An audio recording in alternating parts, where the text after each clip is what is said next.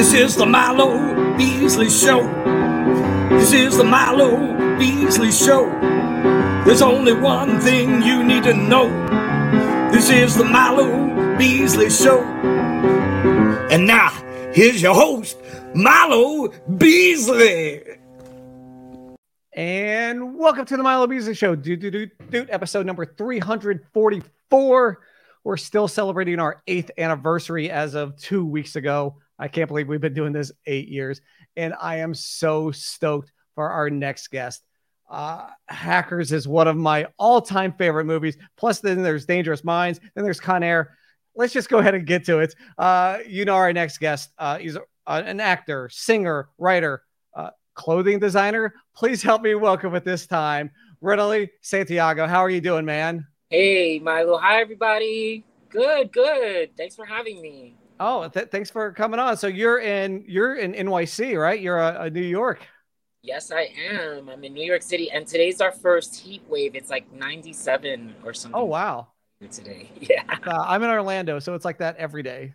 Wow, I I I love it though. I gotta say, I I like hot better than cold. You know. Man, I'm a I like cold better because I feel like you could put more things on than take off. But I guess again, you're in New York. I, you know, you the grass is always greener, right? Yes, yes. Uh, so you've been, have you been uh, New York your entire life? Most of my life, yeah. That's, yeah. That's great. Even so, even when you were doing, when you were, um, you know, the, the the '90s with Dangerous Minds, Con Air, Hackers, were you L.A. or were you still in New York? Neither. I was actually in New Jersey. Oh. Uh, yeah, because I was gonna say most of my life I've been in New York City, but I was born in Puerto Rico, and then I came when I was four years old, and we moved to New Jersey to a town called Union City. Oh. Yeah, and so I grew up in Union City, and um, I went to elementary school there, and then just a town over there's a high school called North Bergen High School, which I attended for uh, beginning of my freshman year, and at that time I was already in the arts and singing and all that, so I was doing theater in New York by the time I was in a freshman year in high school. And then I ended up transferring to professional children's school in New York City.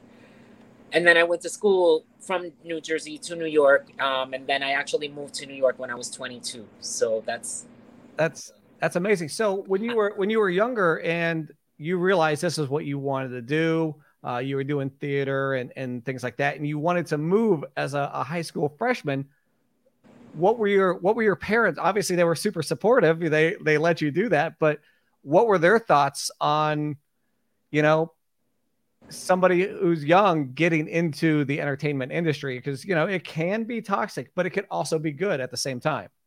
Yes um and um yeah well and also i didn't move to new york until i was 22 but i was going to high school here in high school. Okay. From new jersey yeah. So it was yeah it was still i was still commuting on my own as a you know as a high schooler you know across the state you know which um new where i'm from in new jersey is just right across the river. It's only like uh, or half hour but yeah and you know I mean, and then my parents' reaction, uh, and also just to backtrack where I made the movies, I did my first um, two films in New Jersey, and then I did um, Daylight and Con Air when I lived in New York. So oh. that was how um, those, uh, you know, split up. But um, but my family, you know, it was a really there was really no reaction because there were no performers in my family. Um, I've always had, I do come from a line of artists, though. A lot of people who who paint, and my mom was a designer, which is how I got in. I always had a thing for fashion. Um, so it was evident that I was like a singer since I was really small because they were always putting me to sing at the school, you know, things. And so my mom knew that, and then they knew that I was like that kid that like you know, was um like that danced in the neighborhood that like people made circles around in the street, you know, those kind of situations. Like and so that's I guess where I got my like thing that I liked performing and the and the whole thing with an audience and and then it just kept snowballing. So it was like really natural when I started going to New York to get into like a theater uh, class and all of this. Like it was just my mom and you know they were um they didn't really speak English very much so it was something that I guess they probably saw that I was just getting into, and yeah, and but it did. My mom always has this story though. When I did Dangerous Minds, and I got you know I got in the film, and I they came to our home to pick me up to take me to the airport. And um, Disney has this thing where they always send you like a stretch limo to pick you up, you know. And so like this limo, you know, stopped in front of our house and my mom started to cry. And and then she always says that she always felt like her son was being taken away to this like strange place you know what i mean? And so that's when she realized i get a little choked up i guess thinking about it but i guess that's where she thought i might be you know on my own you know or i'm in danger maybe or whatever you know? She always says that's where it hit her that i was going off somewhere you know? Right. Yeah I mean, I, I, I get it. I get it completely. Um, I want to backtrack. So a little bit before uh, Dangerous Minds, I, I, I got to talk about City Kids. Both. Uh, so City Kid, that was a just a, a theater group before it was a, a TV show, right? Yeah. With Yeah. a ton of talent. Thank you. Yes. Yeah, it was. I'm glad you brought that up because that was the that was the little link um, before Dangerous Minds. Um, that something you know un- snowballed in our in my life and in the other other people that were in that in City Kids because what happened was we were uh, a theater group out of New York and you know at the time there wasn't social media there weren't all these uh, other things and so like it tend it turned into like a magnet I guess for like the all these like you know uh, fledgling artists that started to go there. We were it was downtown in Tribeca, which became famous because Robert De Niro got his office there, and then Jay Z has uh, his office down there. They have apartments and, and all that, but it was the coolest downtown neighborhood. And here we were. There was a big loft, like, and downstairs the basement was huge and we would do these like phenomenal things. I mean, we were being led by like very um uh, you know avant-garde, really like artistic directors from New York that wanted to give us, you know, like the experience. And then and and you know they weren't even about fame. It wasn't a thing about fame there. It was more about the actual like work and and changing the world kind of stuff. And then you know all that had- started happening. But oh my gosh! And then there's people that a lot of people don't know that were there too, like Lauryn Hill. Right. I had I brought her there, and I di- directed my first piece. They they allowed me to do when I was like 17, and Lauren was my star, and um, um, Sarah Paulson, Right. the actress, of course, that everybody knows. Um, she was there for a few weeks when she was in high school, and it was yeah, like it was amazing. But that's how that happened, and then it ended up.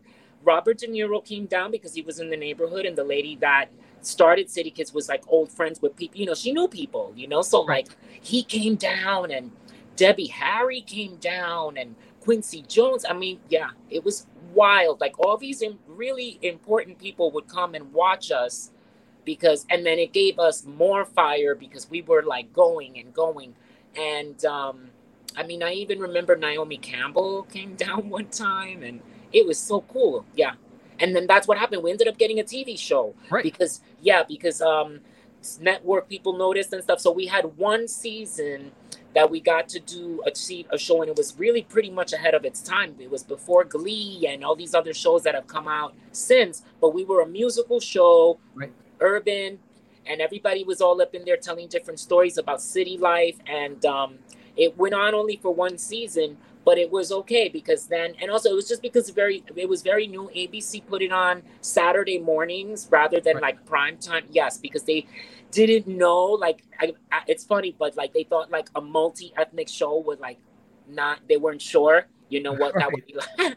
Yeah. and yeah, and then that's what happened. And then like you know, I already was um doing the real life thing in New York of the hustle, and I had an agent and a manager, and then they were getting me auditions at that time too, and then that's how that happened. And I got to audition.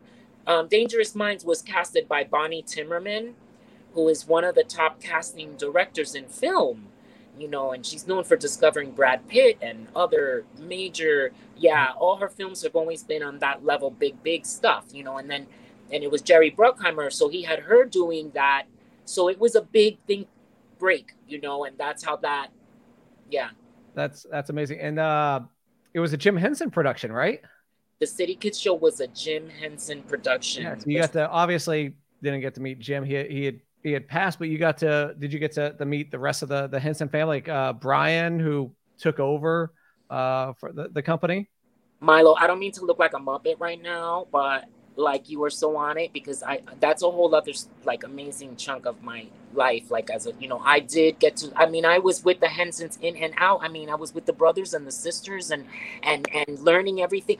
And I mean, I I miss him so because John passed away. His youngest son, John Henson, was my one of my hangout buddies, and you know now it's the even if it wasn't legal, I'll say you know he's we smoked pot together like crazy, and like we used to have so much fun.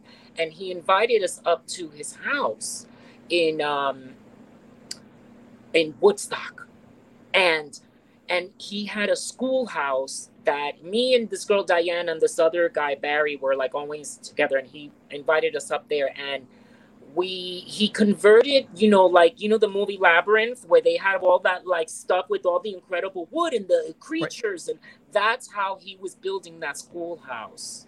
It was crazy. I mean i was only 17 at the time. I mean and i always think about these things because even while they were happening i was always thanking god. I was in shock.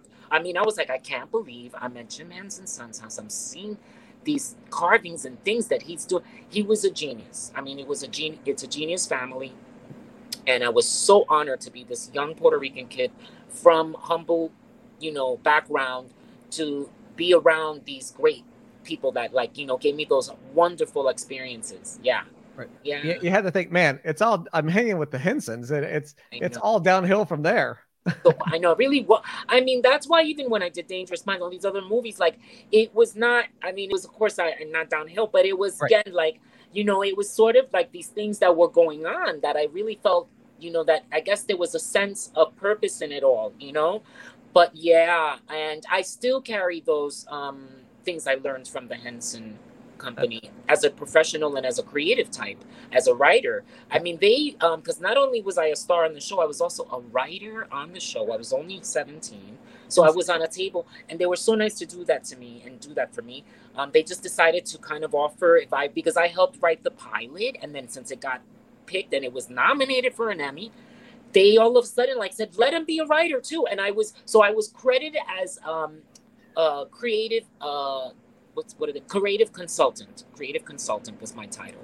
Um, but I would sit at the writing table. I would offer the. So I learned all about what it's like to create a TV show. And from beginning to end, we had the producer was a woman who produced the Cosby Show, Adriana Trigiani. So I mean, she and she took me under her wing during that. So that was really cool. And then I got to also take workshop classes on how to be like a Muppeteer and stuff like that. Yeah, so that's why I'm like, trust me, I really, I, I can't believe that experience. It oh my god! I mean, both of us are like, I know. I have, I got like goosebumps right now, like just thinking about being there and and, and that experience. Ah, uh, yeah. Uh, and then, uh, so was Dangerous Minds? Was that your first like feature film? Yes. Yeah. That's that's incredible. And so, what was it? I mean, yes, it was it was acting, it was a scene, but what was it like being on a date with Michelle Pfeiffer. Oh my gosh. You know, you're so funny for saying that because I thought about that the other day. It hit me and I thought, you know, you got to do a, a date scene with Michelle Pfeiffer. And it's so funny you bring that up because I, you know, you bring, you, there's so many things you don't like hang on to too much because, you know, when it's you and you're doing these things, it's like you want to be as pure as possible, as natural as possible. And, you know, I also don't hang on to things that I feel could t- turn into like, you know, almost like you don't want to let go of the past. You know what I mean? Like, so, but yeah, you're right. That shit was amazing. And I, excuse me for cursing, but yeah, you got it out of me. What am I going to say? Yeah. or just, I mean, the most beautiful. I, I, I mean, I can't even. I mean, you know, she really is that beautiful. And the talent, um, to witness in person. You know, I mean, we did. By the way, everything was in one take.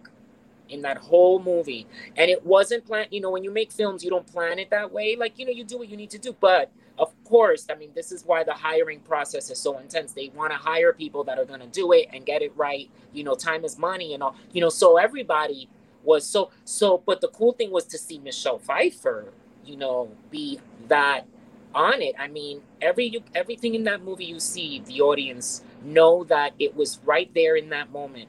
Like when they said action, that's what you're seeing. It wasn't like, oh, let's do it again.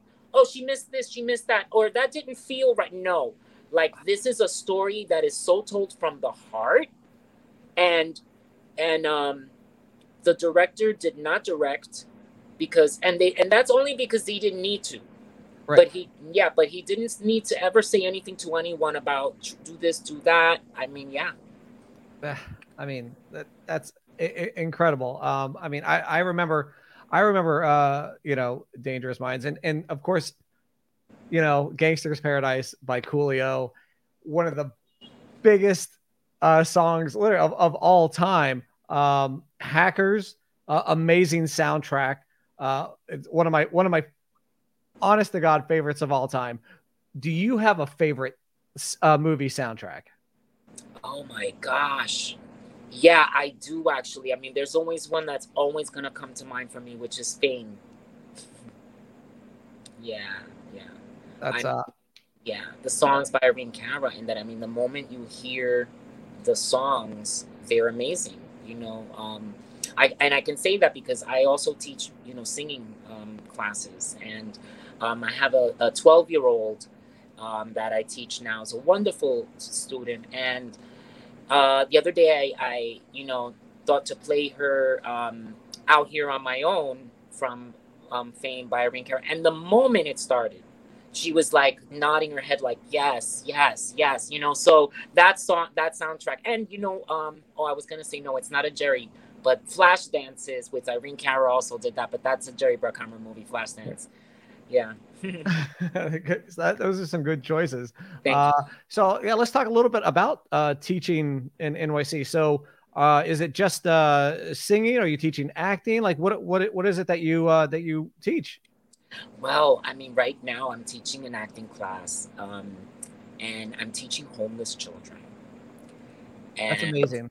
That yeah, speaks. Oh. Thank you. And I, I mean, um, I'm doing it with a group called Loisaida which is um, a Lower East Side, uh, uh, uh, uh, you know, community organization that's been around for like over 30 or about 30 years at least.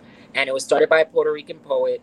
And they're amazing. And it's just so cool. They do all these really cool stuff, like the Lower East Side, the spirit of that t- neighborhood. And so they, um, we were connected by a mutual um, our, uh, person that we both work with. And uh, they you know they offered the the the class to me and i want to work i've always wanted to do something with them. I love their uh, initiatives and everything. So it's in the bronx and um, you know it's blown my mind. Um, the kids are so normal and natural you would never know um, that they're homeless really. And the talent and the, the the the i mean it's so mutual and, and, and gratifying in both ways. And I'm just so grateful that they are really, really enjoying the class. That, that's awesome. So yeah, and they're little kids. I I mean, I'm teaching. They don't know that how, how famous I am or any of that really. Um, um, they're like my youngest. I was supposed to have like from like seven years old to like 16, but it ended up being five now to like eight years old, and it's it's that's crazy. awesome. Yeah. Ah, that's awesome. Yeah. uh, it's uh, I mentioned you know I mentioned Hackers several times. It's one. It is really one of my favorite favorite movies. So I want to talk a little bit uh, about that. Um, I mean, you got to work. I mean, first off with Angelina Jolie, which was uh, that. Did you did you realize at the time how much of a megastar she was going to be? Yeah, in a way I did. Believe it or not, I thought that in a way I did. Yeah. Yeah, it's uh I, I guess it's it's crazy to to see, you know, people who you're on a project with who who do blow up to become, you know, some of the, the biggest celebrities in in the entire in the entire world. But so I have to ask do any of those tricks really work? I don't know. I don't think so. I don't know. I mean, there has to be some way. I have heard with the phone phreaking that there is a way, there was a way to, you know, uh, sort of trigger it where there could be like a free call or whatever. Um, but I don't actually know because you know, and it's funny, like when I talk to heavy duty hacker and they like do interviews with me, I mean, most of the time they're loving it, loving it. But I've had like one or two that are like, you know, that's not quite how you, you know, you gotta like, and I'm like, it's not a how-to movie. Come on, guys, right. what are we gonna teach people how to hack? Hello, like right. you know, it's it's a it's a movie. You know what I mean? Right. It's creative, you know. But yeah, so so um yeah, you know, it's not real, you know. But not to say that I mean, anything's possible in the way that things always change, right? I mean, you know, so it's not like it's so far fetched, but um, yeah. Most yeah, of it, though, yeah, and of course, most of it is accurate. I mean, most of it is, but not, you know, to right. Uh, and you know, uh, Fisher Stevens was um, uh, amazing, you know, in it as well. I mean, the entire cast uh, was just phenomenal, which makes it, you know, again, one of my favorite movies of all time and, and a huge cult classic. But while you were filming it, were you like, man, this is a weird movie. I don't think it's ever going to catch on. Or were you like, oh, this is going to be good? Well, I mean, I am so fortunate to that. Like everything I've done, I got a good vibe. Like, but but you know, I also have a rule that my like my best friend thinks I'm so good at having this rule. I don't know why other people, but I'm very protective about like the future. I never project any bad anything on anything. You know what I mean? Like I'm very like careful with that, and and and uh, I don't even allow like my closest friends like when they talk on the negative. I'm like, please don't do that. Can you switch it? you know, because I'm like, I they know it's like almost like a super. I'm not superstitious, but it's definitely like a little thing I don't. So I know I was like, I thought that it was gonna be good. I thought it was gonna, but it was so cute. I remember our first rehearsal when we did our group um, the director wanted to mingle us together and try a few scenes. Now, normally in film, it's really interesting. There's no rehearsal. Like normally in film, you get the part and then you get your schedule and you do all your prep and then the days are there like the shoot right. is there and yeah but with um hackers and dangerous minds actually there were two week rehearsal process uh, processes one for hackers was because we needed to learn some computer like maneuvers so right. they wanted to make sure that at least we knew how to sign because this was all newer back then so how to sign into a laptop how to go on the internet you know? Right. And then yeah, and then like how to rollerblade. We had to take two weeks of rollerblading because Oh, we I didn't gonna... think about that. Yeah, yeah. Isn't that fun? So we did that for two weeks, and it was we all um everybody fell except me. Angelina cut her hand open, and that was one of the moments where she had like showed that she was like had a different side because when she cut her her hand open, it was like bleeding, and she was like, you know, where I would have been freaking out, pissed off. And then I was like, okay, this girl's kind of different, you know, because she was beautiful, you know, she's so beautiful. And like her hand was cut open and she thought it was so, it was like a prize, you know, she thought it was so like cool. So that was like the first hint that she was a little bit goth coming on with the b- blood vials, right? Right. Yeah. But no, but I mean, um, but then finally when we were shooting, I fell. So we all got to fall because, so that was inevitable. And um so so that was it. And so during those two weeks there uh we we had that first rehearsal one day but we didn't even rehearse a lot of scenes during those two but one that first day the director said can we try this scene? So we did it. And then we were quiet. And then we were there was like a little fire escape that one of those fire escapes that opens through the door and it's not a window it's a door that leads to the fire escape and then you can sit and go down the stairs. So all of us the actors sat on that fire escape during a little break and we're quiet and angelina goes it's to be good. And then that's how so it's funny that you asked that question because that's yeah that's literally reminded me of that like that first rehearsal and then angie was quiet and she was like gonna be good. And it was so sweet because she was basically kind of saying like everybody's so good because we got to act together. We didn't know right. each other before that, you know, and so we all jumped. It all that's it. It was the Phantom Phreak was there, Serial Killer was there, Acid Burn, Zero Cool, Joey. We all came to life, you know, Lord Nikon at that moment. and um, yeah, yeah. So yeah, but I did think it was gonna be cool. I didn't think it was gonna be weird. What I did think was that the script was not like it didn't scream anything to me right away. Like I was like, okay, take it and and do it and just see. So like it didn't say that we were dressed very wild and unique. There was only one character that actually said that, which was about when you saw the Phantom Phreak description. It said he's dapperly dressed, and so I kind of knew. Oh, okay, so my character dress likes to dress kind of like put himself together. And right. then when we got to the creative team and the days of produ- pre-production and our costume fittings and stuff we saw all this fashion and all this crazy stuff and then that gave us an idea oh it's gonna be that kind of vibe and, right yeah yeah it is it's funny you mentioned that because um one of your most famous scenes from the movie was quite the opposite and you were barely wearing any clothes um i mean how is it standing on a bed in your boxers, just being surrounded by people?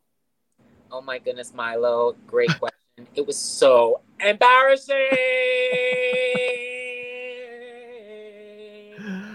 embarrassing. I mean, I was like 20 one or something, you know? So I'm like, okay, did I even like now? I mean, to be honest, I'm in better, you know, I'm in the shape that I would, I don't mind doing a nude scene, but I mean, come on, this is years and years and years and years after being an actor and being having to go in your underwear in front right. of the world, you know? So yeah, that after that, I was like, oh my gosh, something because that's what happens. You get to, you know, you go become an actor and then they have you like, okay, you're gonna jump in a cliff, you're gonna jump off a cliff, you're gonna, and you're like, wait a minute, how did this?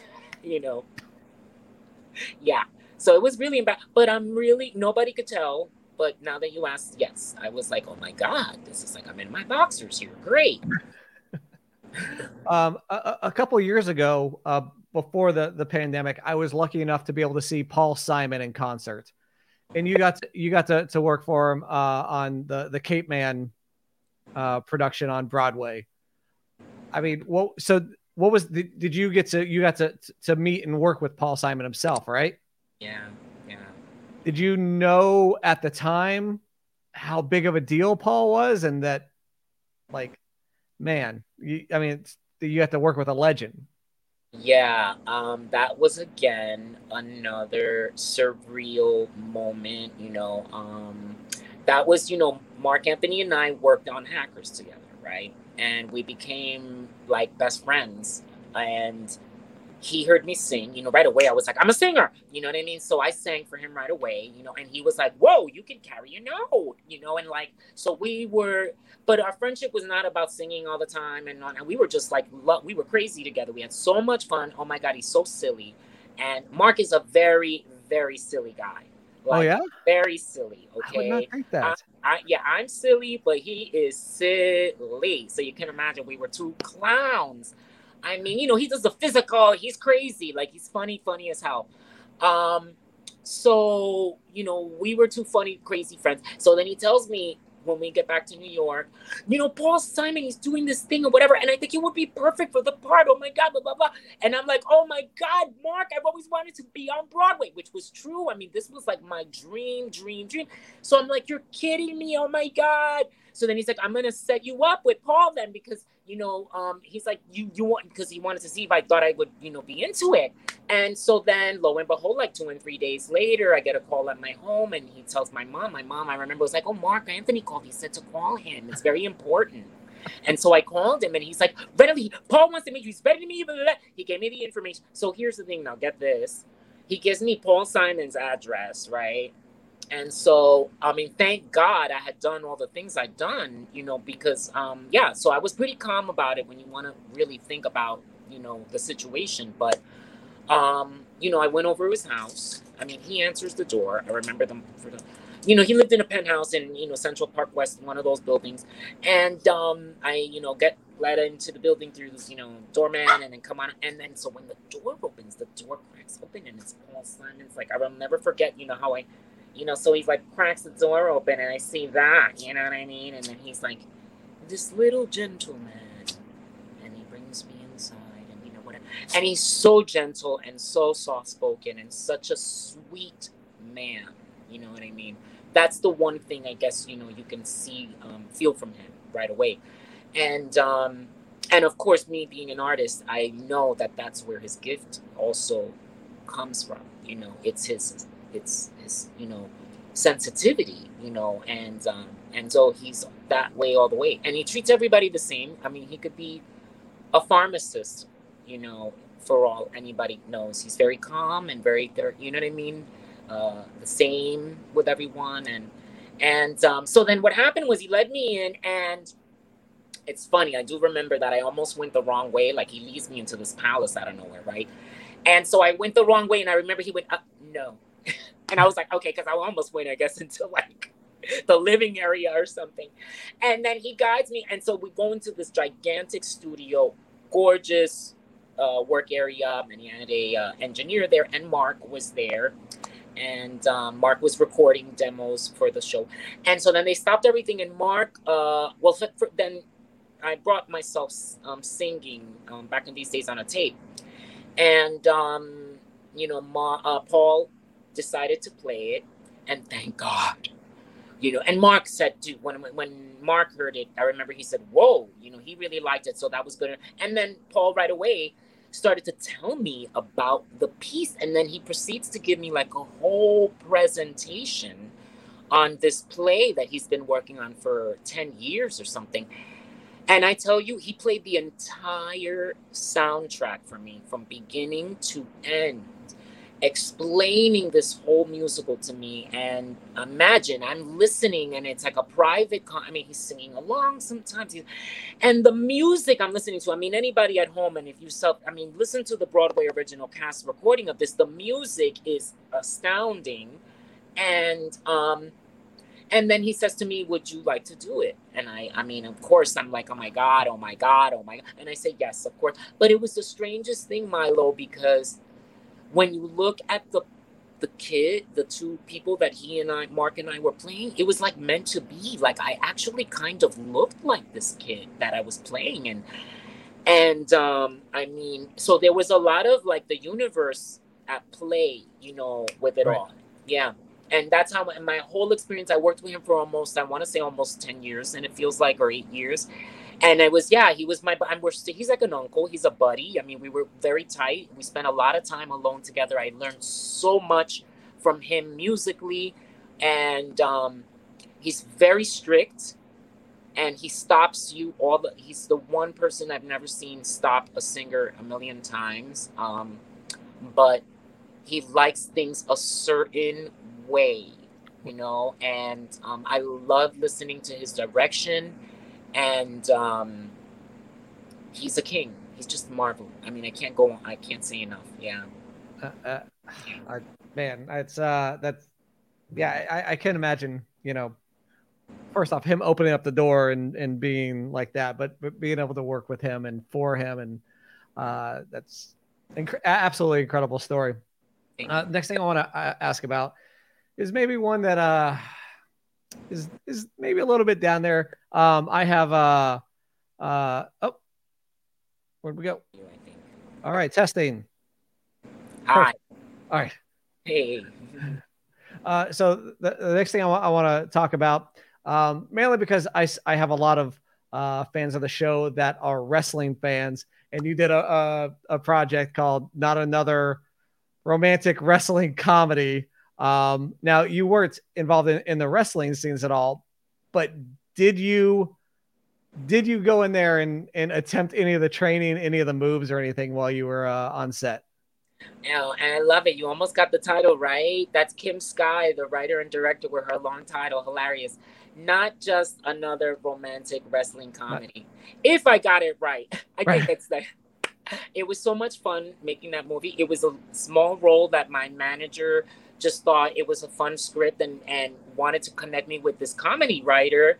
And thank god she did because we became such good friends and we've created other stuff that is yet to be seen. It's in development um, but we wrote a comedy series together for me to star in and i'm so excited about that.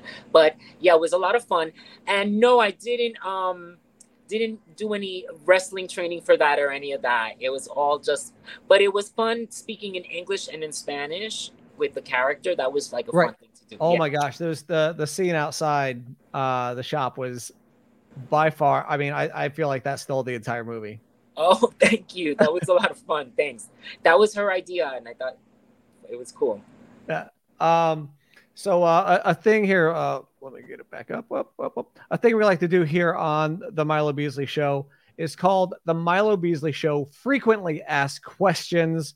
Uh, I'm going to ask you uh, the same five questions that I ask all my guests here uh, on the Milo Beasley Show. So there's no wrong answers. Just first thing that pops into your mind. Are you ready?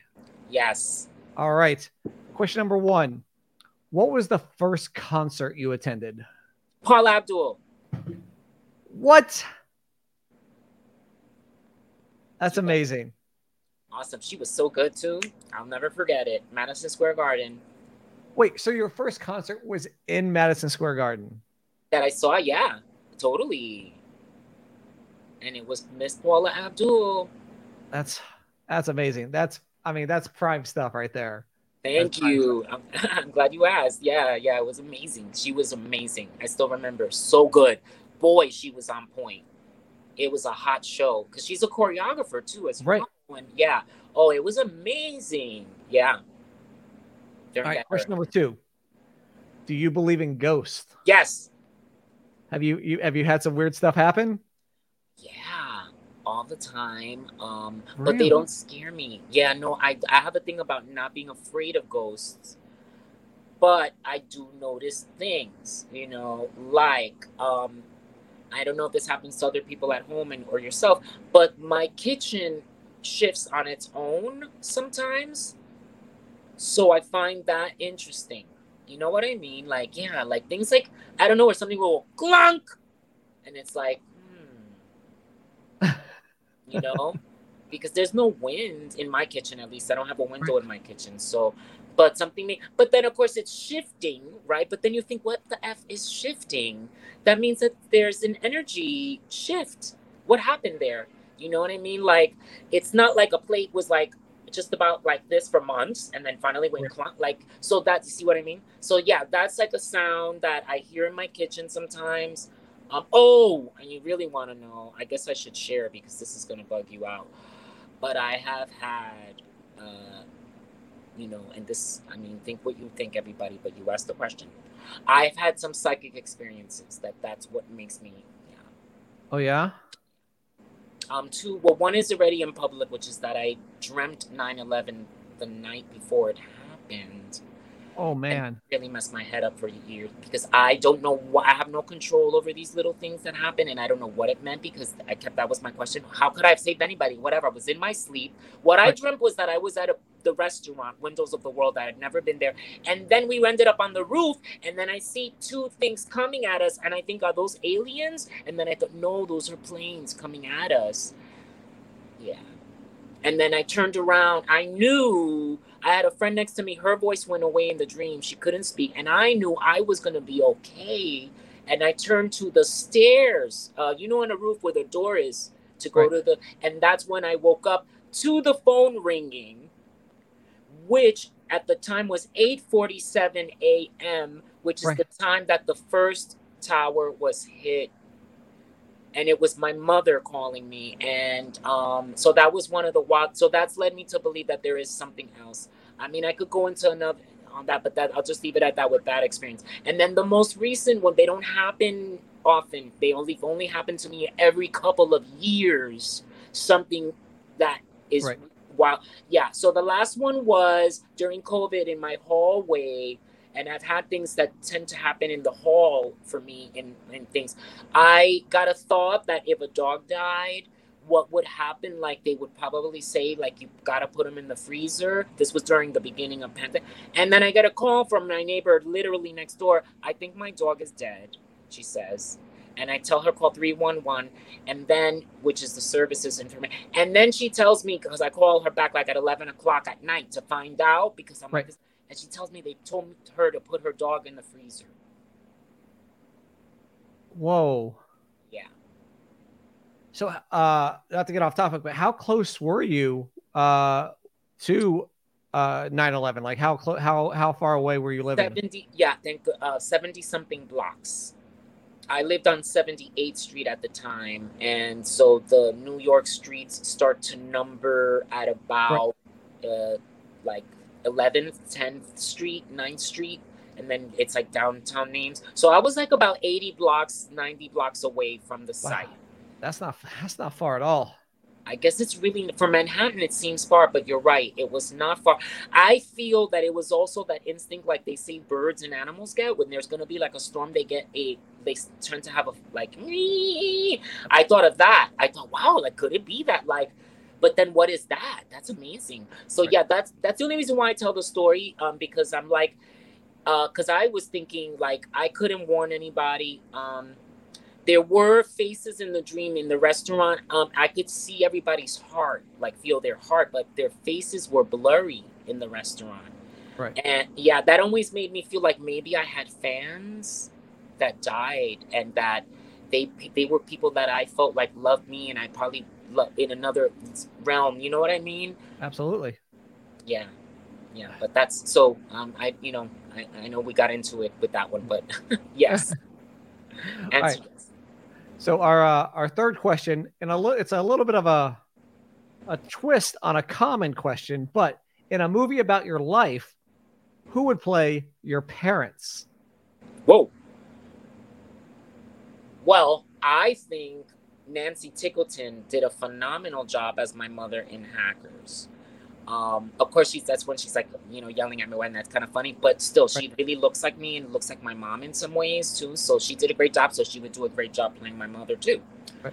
And my dad would have to be like um, somebody suave, somebody. I mean, he's not active now, but is Pierce Bronson okay? Brosnan? I Oh mean, yeah, I mean, you know, it's a different era, but yeah. yeah. Oh, that's awesome. See, I I, I like this question because you get to you get a, a feel about uh, people's parents and and and their their upbringing and stuff. So, Yeah. uh, question number four: Who is your favorite person to follow on social media? Whoa. Oh my gosh. I I don't know. I have a few. Oh, Uh oh. Oh, we froze again. cut off again for a second there. Did you see how wild that is? He's a futurist, and he speaks like he's just like a phenomenal philosopher. Like I don't know if he's on mushrooms or what, but boy, is he taking it to town. And he can really give you some quotes to live by. I mean, he's amazing. That's all I can say. All right. So, uh, and then question number five. Um, Was that you've you've worked with a lot of people. Um, you've worked with a lot of names, either on on again on Broadway, uh, meeting people, um, in movies. Do you have a f- what was your biggest fanboy moment where you? Oh, I think we're still frozen. Are we back? Are you- Uh,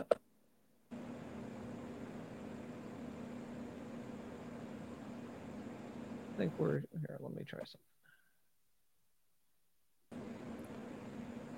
All right. Uh, can you hear me? Yep. Oh, boom. We are we are perfect. Or right back on on on schedule. All right.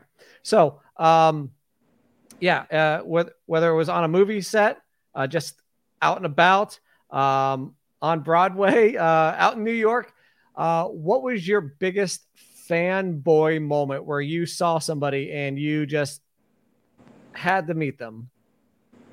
Okay, because you know there's a, a bunch actually. Now that I'm thinking, but the winner would have to be, and especially since you said that I had to meet, because this is one time that I actually ran up to them, and I never do that. Madonna.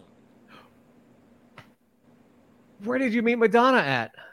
She actually, and you know, because again, I don't come from a lot of money, like I said, so I always had to meet people. I'm so grateful by them coming to see me perform because I couldn't afford to go see them. So I could never buy a Madonna ticket. And then one day, here I am starring on Broadway, and she came to the show to see us in, in the Capeman. And it was crazy. Ah, oh, OMG. I know, I know that was crazy. And what happened was, I there was the you know the cast never panicked when somebody was there, but everybody kept talking about Madonna that night behind stage, and I was getting a little annoyed because I'm a, you know in character. Like I was like I don't want to hear who's in the. I mean I get it, but like leave it, you know. But oh she's there, she's there, and then somebody was like she's in the third row, and I was like great. Now I'm in. I don't you know. So I tried to get it out of my mind. And then I'm getting dressed, taking my time, getting ready to leave. And I go downstairs to the to the green room area, and for the first time, it's packed like it's like a freaking concert back there. It's never been packed. I'm like, what is this thing? And then I see a lady walk by, hunched over, really skinny, with her and all and, and she reminded me as she walked by of Bette Davis. And so I run by and I see this figure and I think in my mind, oh, she's very, very Davis, very Davis kind of. And I run into Marc's room and I'm like, Marc, and I'm like, I gotta meet her. I'm sorry. Where is she? And he's like, she just left. And I thought, oh my God, that was her. And then I ran, swung the metal doors open, boom. And Madonna is there with her best friend at the time, Ingrid Casares. And guess what? This is another bragging moment. I'm not trying to brag, but this is the story. What can I say? The driver, Madonna's driver, happened to be my driver during the show. His name was Armando, and he was like my best. He became my best friend too because, you know, we talked every night and every, and I would always ask him about Madonna because he told me he would. So I said, Armando, please. So that Madonna was like, who is? Because I stopped them from leaving and he stopped, you know. So she's like, "Who's ordering my guy around?" And then she turns around and I, and I reached out my hand and I was like, "Madonna, I just want to thank you," you know. And I got to hold her hand. I thanked her for coming and all that and whatever. Yeah, but that's what. No, yeah, that's a, that's one heck of a moment. Yeah, yeah, it sure was. Uh, so what can you what can you talk about uh, as far as uh, future projects? Uh, I saw you have a project coming out called Three Days Rising uh, with Mickey Rourke and Ice T. Yeah, I mean that's an that's an incredible cast as as is. Thank you. Well, it's really cool because this one is produced by one of my closest friends, this producer named Noel Ashman, and I'm really proud of him. He's making like a lot of big movies and stuff, and um, so he's always like, "Oh, I want to get you my movies. I want to." And then this one came along, and I was like, uh, "Are we gonna keep talking or what?" And he's like, "Because I think he wanted me to play like a bigger part and stuff." So I'm like, "Look, just throw me in your movie already." so I played a part in this. Um, where like you know it's a murder and me and, and my girlfriend walk into this whole thing it's a really i mean from what i hear it came out great like a lot of the technical people from the film have reached out and were like you were so good in the movie and stuff so it looks like it's going to be fun and and um, so it's Three Days Rising, yeah, and it's based on an Edgar Allan Poe um, book. Oh, yeah, it's a scary and it's a thriller. Oh, that's awesome. I would, I mean, I would hope so if it was based on Edgar Allan Poe. Uh, yeah. So uh, one of my Edgar Allan Poe and I share a share a birthday. Oh wow. Yeah, January nineteenth. Do you do you know? Um, do, is there anybody who you share a birthday with that you know of? Um, I don't know exactly, but I have a very interesting mystical birthday. It's March 15th, which is the Ides of March. So I've always, um, and I don't know, I do have a very like out of this world life. So I always wonder if those things are tied, you know, those kind of, because it's a very mystical, like it, they usually refer it to the Shakespeare line, Beware the Ides of March in right. the uh, Julius Caesar play. Um, but the real story goes further back than Julius Caesar because that's when, if people don't remember, no, he got stabbed um, in, behind the back from his, uh, I guess, his council or whatever, or his men that were his, you know, Congress or so and so. And um, so that happened on March 15th. But March 15th, the Ides of actual March goes further back. It's like a new year portal in the universe. And like it's like a karma day where like if you whatever you put out on that day, that's your year in a way, is what they believed. Right. And that's where the day I'm born. So it's kind of like woo woo woo, you know. I uh, actually was married on March 15th. Oh my goodness. So there's a lot of energy there. I hope it's going well. Are you still married? Yeah, absolutely. Woo! So it's a good mo- uh you're on the the the good side of it. Um that's uh, but I mean, do you guys have incredible stuff that happens? Uh I mean, talk to yes, we've celebrities. been we've been we've been absolutely blessed. So Amen. Yeah, I mean, again, I feel it's a very good day. Obviously, I've had a lot of um, amazing things happen, but yeah, it's a number. It's a day that I just happened to find out was a very uh, unique day, and um, so that's that. That's what I know about the March fifteenth Ides of March. Um, and of course, I'm thinking now since you got married on it, you have a lot of love on that day, so that's good. That brought a lot of, I'm sure, good um, if you believe in that. I don't even believe in these things myself, but I know I like knowing about them. But there you go. Uh, so before we wrap up, anything else? Uh, any anything else left to, to say to our folks watching? Uh, just that thank you so much for all of the love over the years, and I look forward to doing a lot more great stuff for you guys. And I send you lots of great energy and lots of blessings to you all. And if folks want to follow you on social media, uh, website to buy some uh, Phantom Phreak merch, uh, where can they where can they go? Absolutely. Well, you can find me as Renoly Santiago online on Facebook and Instagram, and uh, I am on Twitter as the real Renoly, and on Snapchat as Renoly Santiago and TikTok.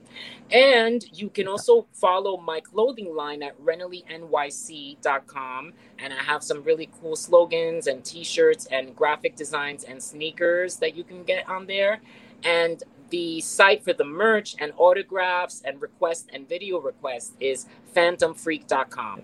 Right down there. So hopefully uh, people can uh, see that and check that out. Uh, yeah. So uh, thank you so much for for spending some time with me uh, this evening. I absolutely 100% enjoyed it.